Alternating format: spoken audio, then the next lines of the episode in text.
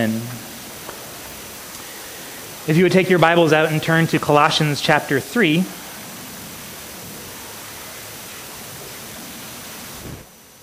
The passage that we're looking at today is printed in the bulletin. You're welcome to follow along there.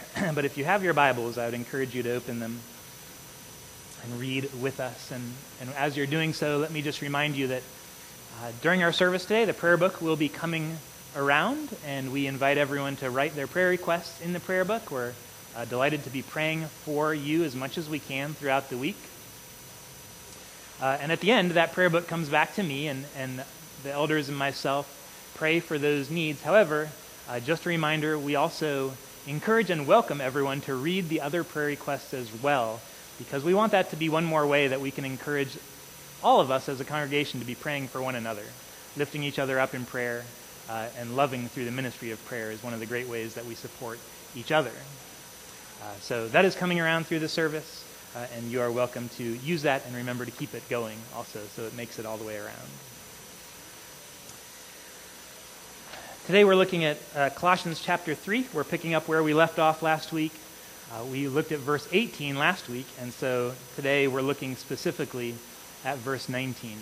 Last week we talked specifically about the duty of wives, and today it's the husband's turn to look at their verse and consider what the Lord is calling them to. So let me ask you, if you're able, would you please join in standing for the reading of God's holy word today?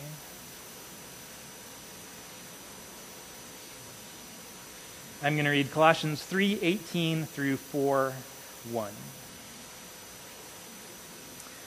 Wives, submit to your husbands as is fitting in the Lord. Husbands, love your wives and do not be harsh with them. Children, obey your parents in everything, for this pleases the Lord. Fathers, do not provoke your children, lest they become discouraged. Slaves, obey in everything those who are your earthly masters not by way of eye service as people pleasers, but with sincerity of heart, fearing the Lord. Whatever you do, work heartily, as for the Lord and not for men, knowing that from the Lord you will receive the inheritance as your reward. You are serving the Lord Christ. For the wrongdoer will be paid back for the wrong he has done, and there is no partiality. Masters, treat your slaves justly and fairly, knowing that you also have a master in heaven. Let's pray. Lord, we thank you for your word. We praise you that you have been kind and in your mercy you have revealed to us everything that is necessary for life and godliness. We pray that you will now give us your spirit to open the eyes of our hearts, that we might see your truth, that we might delight in it, that we might submit ourselves to it, that we might store it up in our hearts and practice it in our lives. Lord, use your word to accomplish your purposes this day. We pray in Jesus' name. Amen. Please be seated.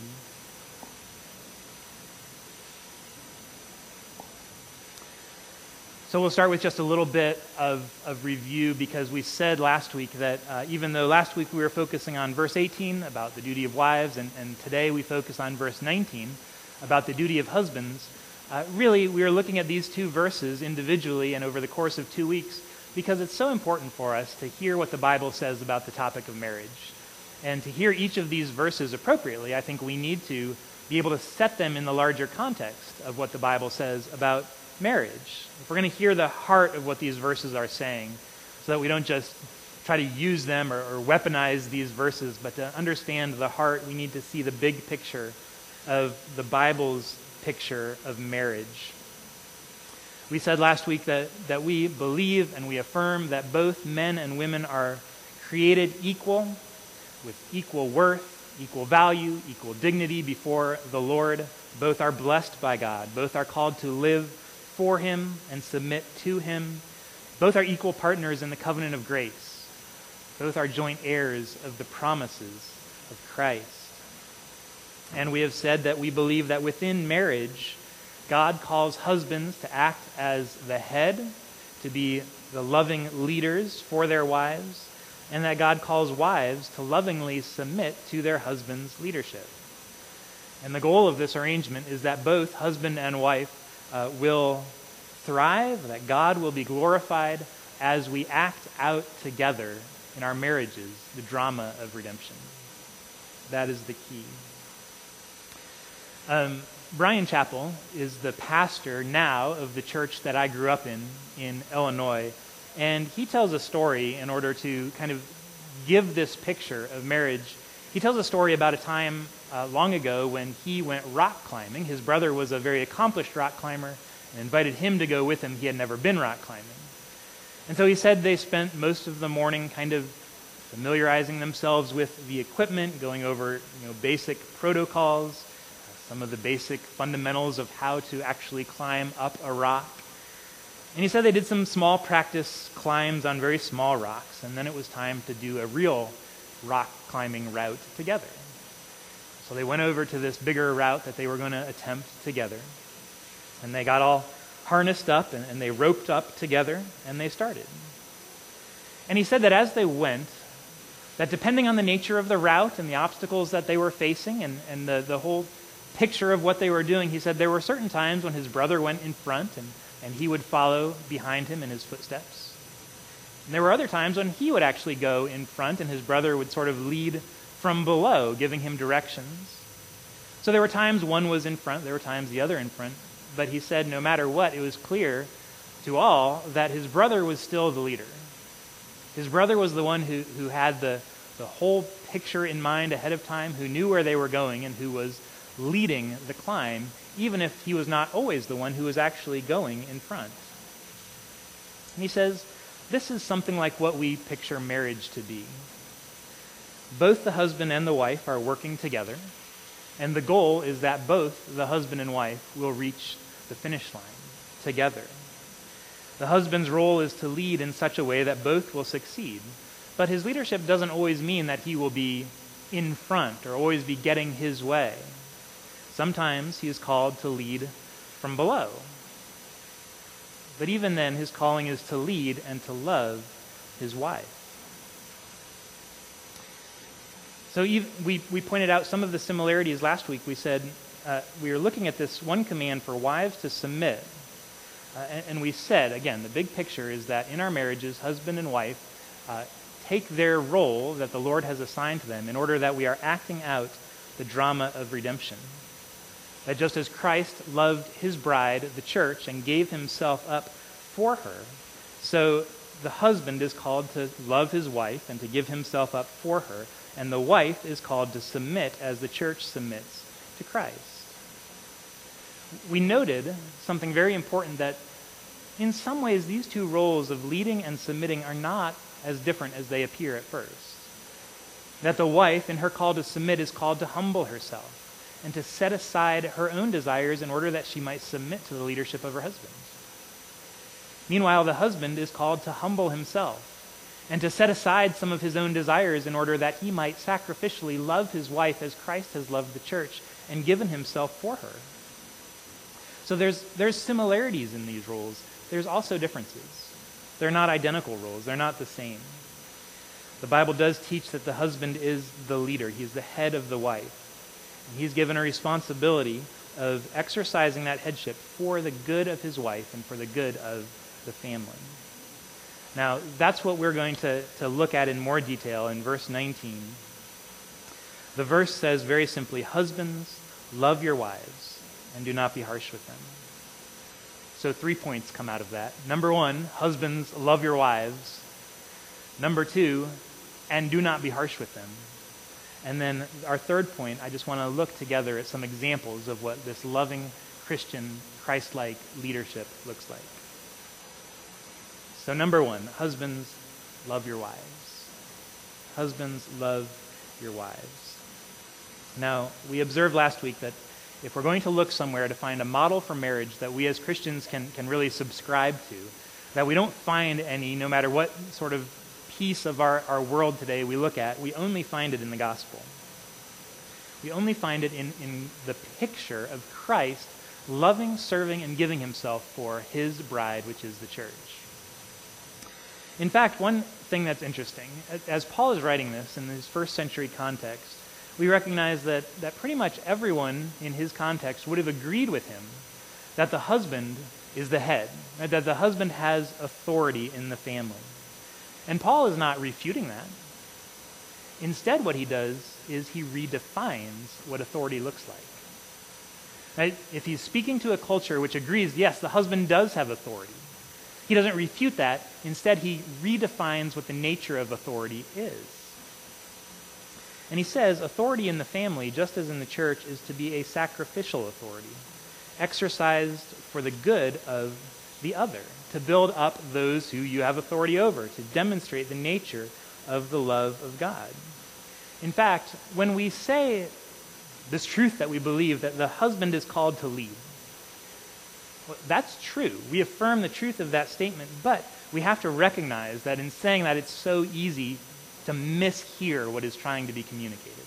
That, that it's easy for us to get a, a wrong definition of leadership or a wrong understanding of authority because we've taken those just from uh, you know our worldly sur- our, our, surroundings, our context, uh, where we are, rather than from uh, how the Bible describes this kind of authority. One of the greatest pictures, I think, of sacrificial authority comes in Philippians chapter 2. It's one of the most poignant illustrations of how a husband's love for his bride takes shape. And it's describing the love of Jesus for his bride, for the church. Let me read uh, Philippians chapter 2, and I'll just start with verse 3. Now, he's not talking specifically about marriage here, he's talking about Jesus. But Jesus is our model for a husband's loving leadership. And here's Philippians 2, starting in verse 3. Do nothing from rivalry or conceit, but in humility count others more significant than yourselves. Let each of you look not only to his own interests, but also to the interests of others. Have this mind among yourselves, which is yours in Christ Jesus, who, though he was in the form of God, did not count equality with God a thing to be grasped, but made himself nothing, taking the form of a servant being born in the likeness of men and being found in human form, he humbled himself by becoming obedient to the point of death, even death on the cross. This is a passage about humility, which is a passage about love. Humility is one of the, the first ingredients in love. And it shows that here is Jesus, and he sees that his bride is in trouble. And so, what does he do? Well, it says first, although he, he knows himself to be God, he is in the form of God, it says that consideration is not uppermost in his mind. He said that is not what his bride needs. Instead, he will take the form of a servant so that he can serve his bride. He sees that she needs help. He needs to do what is necessary to help her, so he humbles himself that he can serve her. And in doing so, he humbles himself all the way to the cross, laying down his own life in order that she might live. And that passage is given to us as a, an example of love, of an example of here is Jesus, the ultimate husband, in his model of love for his bride, humbling himself, serving his bride. He, he is a husband whose first consideration is not his own status or his own identity, that he was, as Jesus, he was God. It's not his needs, it's the needs of his bride that come first. That he will see his bride, and his question is what is required of him that he can help, that he can serve her. You see, this is, this is a picture of the gospel, right? The gospel is a story about Jesus humbling himself in order to love and serve his bride. Humbling himself in order that he can do what she needs, what is best for her. And the teaching on marriage is that the husband's role in a marriage is to reflect that. It's to reflect what Jesus has done. Uh, you remember, perhaps, from, from Mark 10, the disciples are walking along the way with Jesus, and James and John ask one of the most presumptuous questions they could possibly ask. Right, they're, they're just walking along on the road, and, and they come, they you know, sidle over to Jesus. Maybe they kind of scoot a little away from the others and say, Jesus, let, can we just sort of sort this out ahead of time? When you are reigning in glory on your throne, will you just grant to one of us to sit on your right hand and the other to sit on your left hand? They're trying to call dibs on glory with Jesus. They want to share that with him. And why not, right? They're among his first disciples. They've been with him throughout the course of his earthly ministry. I mean, certainly, they haven't done all that for nothing, right? They have to have earned some kind of status that they can now use for their own privilege. What does Jesus say? Jesus totally redefines for them the nature of what their authority is meant to look like and what all authority is like. He, he says to them, You know that those who are considered rulers of the Gentiles, they lord it over them, and the great ones exercise authority over them, but it shall not be so among you. Whoever would be great among you must be your servant, and whoever would be first must be slave of all. For even the Son of Man himself came not to be served, but to serve, and to give his life as a ransom for many. I hope we have some great husbands in this church. That is, husbands who are willing to become the servant of all. Husbands who desire to be first by making themselves last. Husbands who take this kind of authority that Jesus has described. He says, listen, among the Gentiles in the world, authority is exercised for the benefit of the one who has the authority. It's so that they can secure their own good, their own status, their own blessings. He says, in the kingdom of God, it's completely flipped. The whole purpose of authority within the kingdom is to give the blessings to those who you have authority over, to serve them. You are first, therefore you become last. It's a leadership from below, a servant leadership. And as husbands who are called to be leaders within their families, that means that we are to be husbands who are willing to use our authority to bless our wives, not to bless ourselves. That means being husbands who have been on the receiving end of that kind of love in order that they know how to give that kind of self giving love. That means as husbands, we are called to be looking for ways to love our wives. Sometimes, all the time, this is meant to be very practical. Right? Sometimes we, we can hear this sort of uh, very, you know, this is highfalutin, this is theological talk, this is, this is as Christ loved the church, and yet it's meant to be very practical within the spheres of our marriages. It means that we are, as husbands, are called to be looking for ways that we can demonstrate it. Asking questions like, what needs does my wife have that I can give myself in order to meet? Right, these are mo- meant to be practical. Maybe asking things like, how can I inconvenience myself in order to convenience my wife? Right? That, that's the opposite of the worldly conception of authority, which is that, that other people should inconvenience themselves in order to con- convenience me. Jesus says, no, the Son of Man inconvenienced himself in order that he might convenience others. How can we do that? How can we look for needs, spiritual needs, practical needs? Sometimes the needs are emotional needs. A loving husband is called not to roll his eyes and, and bail out at this point, but to study his wife, to know how he can love her best. Now, we said one thing last week. With respect to defining the wifely submission in the marriage, we said it's best probably not to go into too many details and particulars. We don't define submission in terms of what the role is. And it's the same with a husband leading his wife and loving his wife. It's not about who balances the checkbook, who does the dishes, or who cooks dinner. Although each one of those might be seen not as a chore, but an opportunity to love. But every relationship we understand is, is different and is unique, such that a given act that could be very meaningful and significant for one relationship might simply be insignificant in another. So we're not going to define what it means to love your wife in terms of specific duties and specific actions, but it's our job as husbands to seek to understand what is needed, to study our wives, to know them, in order that we might love them. The calling is for husbands to love their wives, and second, to not be harsh with them. Not being harsh with them this is, this is the verse. Husbands, love your wives and do not be harsh with them. I, I, in my mind, I hear the first part I hear, husbands, love your wives, and I immediately fill in the blank as Christ loved the church and gave himself for, right? I immediately go to Ephesians 5. Well, which is very significant, but Colossians is, is different, and it's focusing on something that we need to hear. Husbands, love your wives and do not be harsh with them. Why?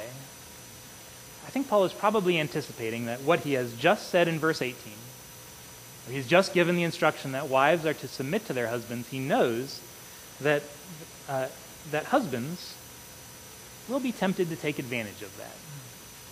And if, if wives are called to submit, he knows that there will be husbands who are tempted to take advantage of that for their own good and their own convenience. In fact, is that not part of why the first command to wives to submit is so hard for them to hear? Because they instinctively fear that, that if they take on that role, that they will be taken advantage of, that they will be walked over, that they will be doormats. Well, we know indeed how sinfully easy it is for husbands who are called to lead to get drunk even on that little bit of power and to think about how they can use that as an advantage for themselves rather than using it as an advantage for their wife. And so the command immediately to the husband is do not be harsh.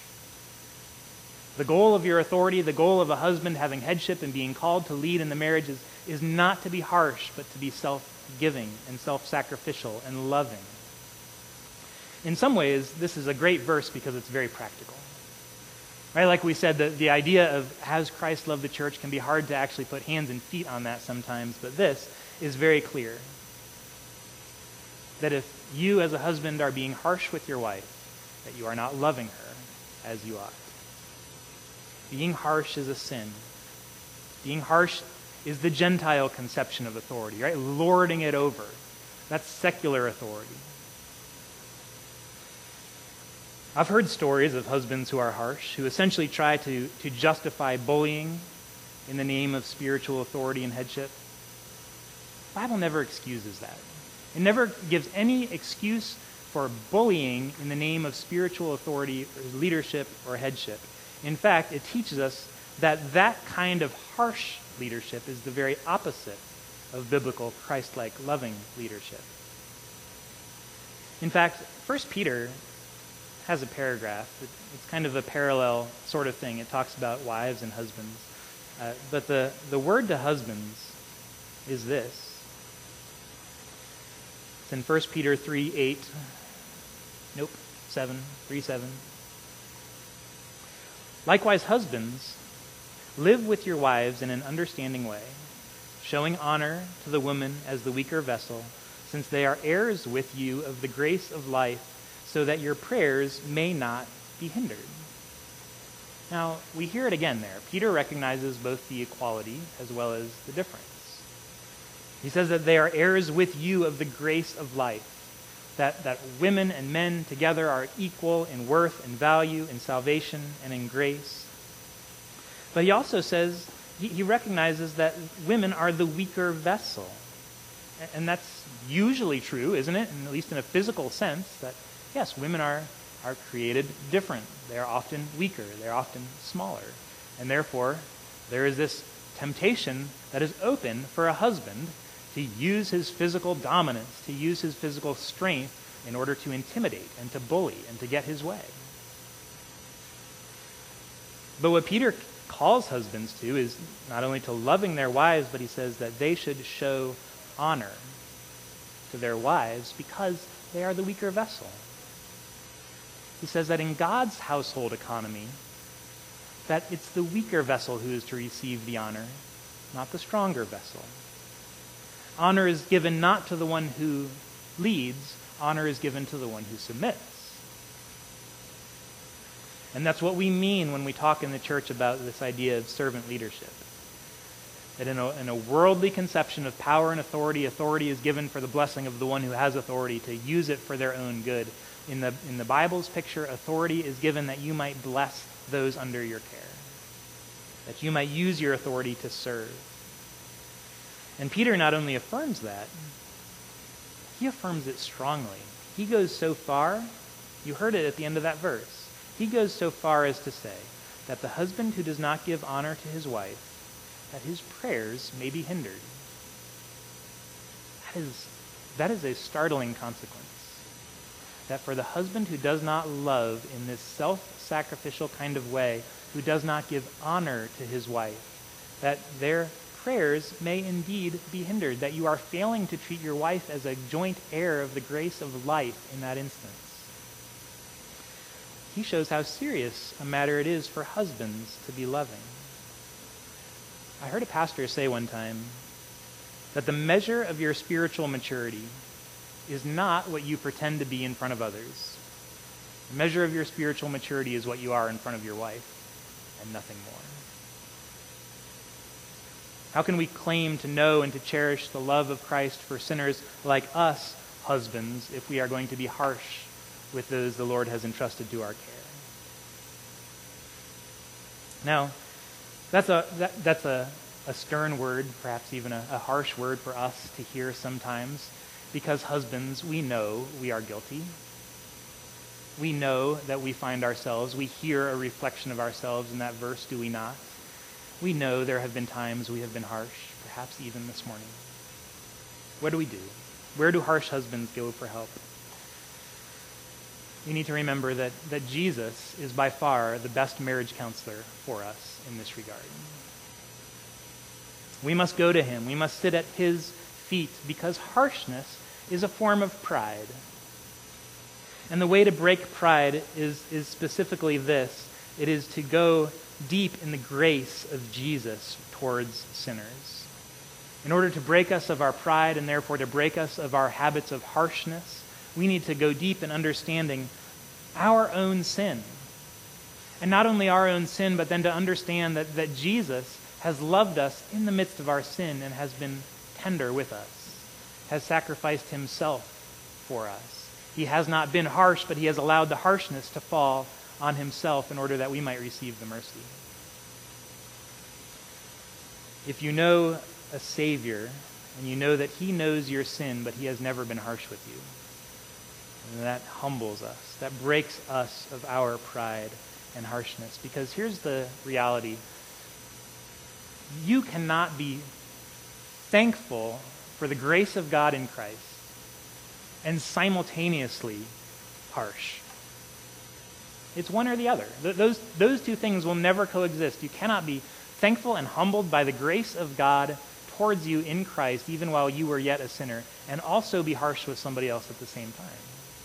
And when we've experienced in a deep way the love of Christ, that changes our heart towards others. Grace always defeats harshness.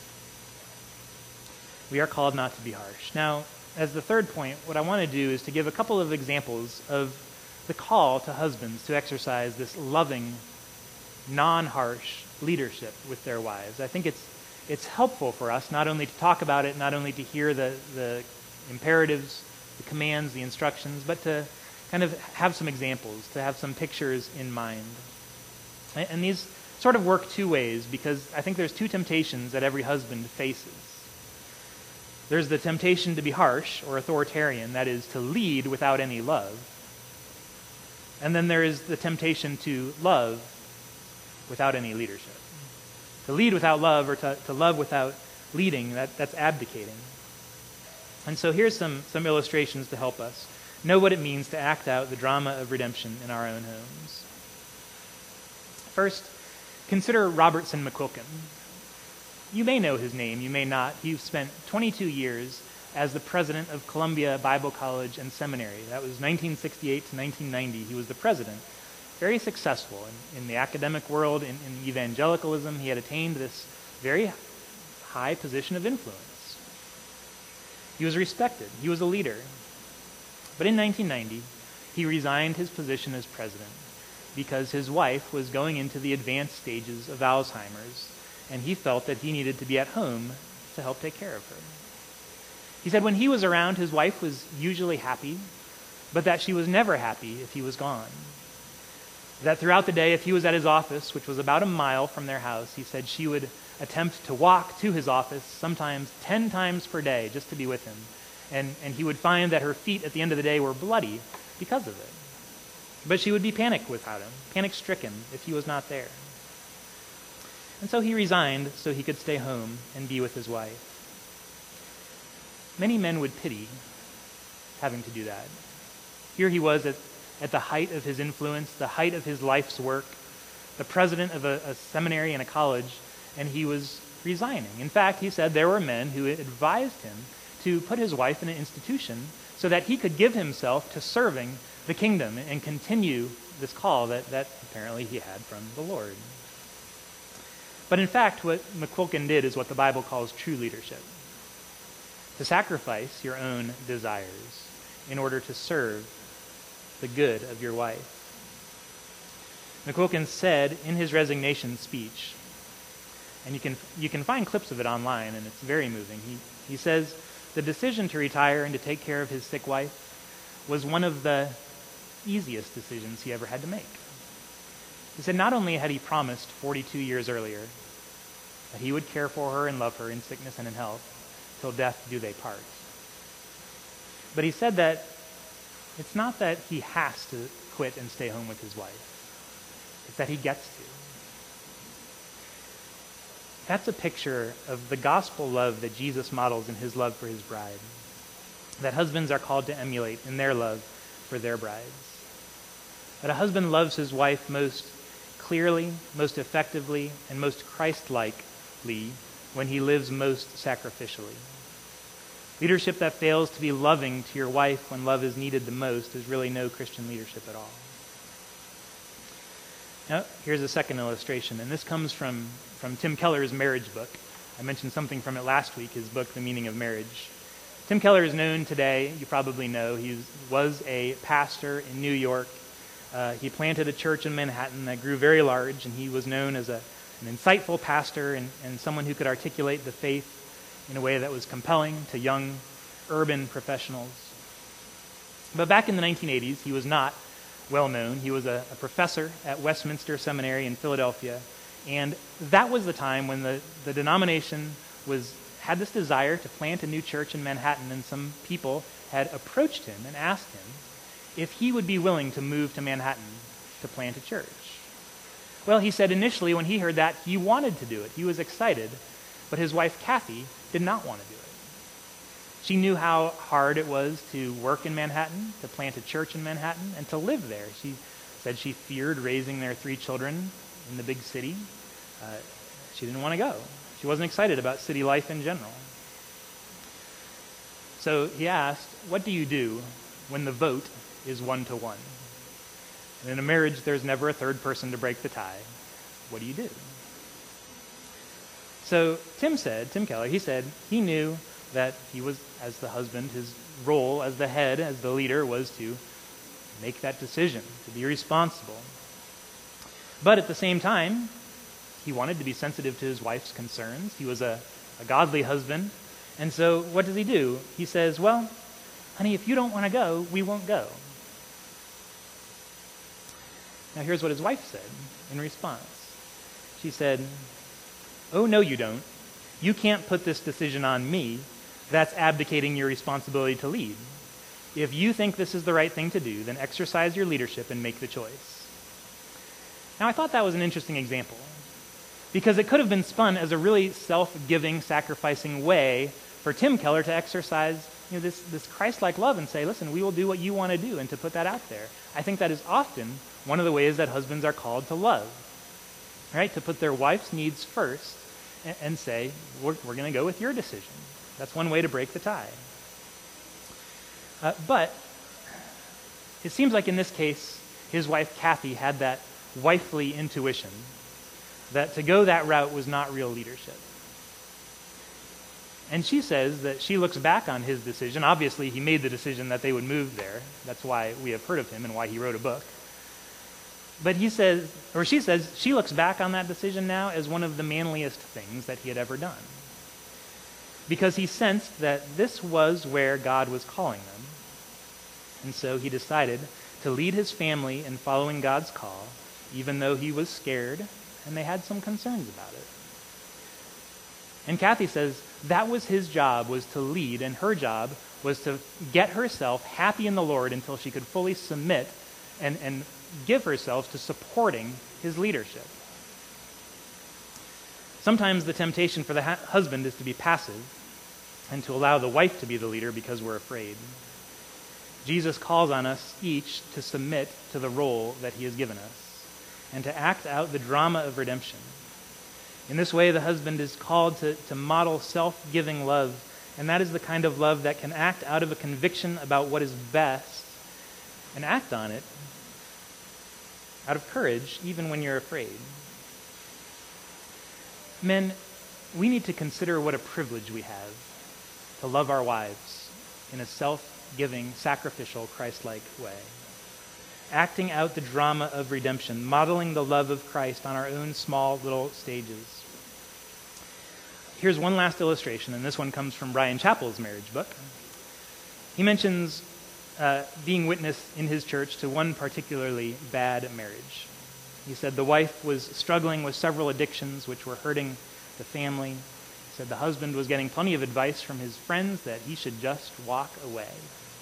Staying was not worth it. And so Bryan Chapell asked him, why was he staying? And here's what the husband said Well, my kids need a mom, but more importantly, they need to know their Savior. How will they know what it means that we have a Heavenly Father who loves us even when we disobey, if their own father won't love and forgive their mother when she sins against him? You see, he had the big picture of marriage. He saw his role as husband to be the one who models Christ like love towards those who sin against him. That's acting out the drama of redemption. That's loving his wife as Christ has loved the church. Not just sacrificially, but that's a part of it, but also this loving her despite all the reasons why he shouldn't. Isn't that the love of Christ for us? When you love a person and continue to give yourself for them despite all the evidence that they are simply an unlovable person. Because God demonstrates his love for us in this. While we were yet sinners, Christ died for us when you consider all of the reasons that we give Christ on a daily basis to stop loving us, and then consider that, that none of them have ever changed his mind, that he continues to love us. He continues to give himself humbly for us, to become the servant of all on our behalf. How can we then take the proud position of refusing to love another simply because they have sinned against us? If we as husbands are called to anything in Christ like love, it is to continue loving our wives even when they sin against us. Even when they are giving us reasons to stop loving them, we say, We will carry on because we have made a promise. And because we are called to take the role of Christ like love, acting out that drama in our marriages. That we love them even when they sin against us. That's our calling. That's the calling to husbands, to love your wives in a way that is nothing less than imitating the very love of Christ towards sinners. And as husbands, that's a high calling, and the reality is we can never do that unless we have first been on the receiving end of that kind of love. How can we know what that is like unless first we have known that Jesus has loved us in that way? And in doing so, he has broken down our pride. In doing so, he has given us a model for humbling ourselves, for taking the position of last, of becoming the servant of all, of loving as he has loved us. We must first go and sit at the feet of Jesus, husbands and wives. There's no greater marriage counselor than Jesus Christ, and he invites us to come to him. Let's pray. Father, thank you for Christ. Thank you that you loved us even while we were yet sinners, and you gave your Son to be the atoning sacrifice for our sins, not for ours only, but for the sins of the entire world. Lord, we pray that you would take now your word by the power of your Spirit, press it on our hearts, cause it to take root. Lord, protect us from the weeds that would choke it out or from the sun that would kill it with heat and with, with stress. May, it, may your word take root. May it grow. May it bear fruit in our lives, in our homes, in our marriages, 30, 60, 100 times that which has been sown, in order that uh, we might thrive in the love of Christ and that Jesus may be glorified. We pray in his name. Amen.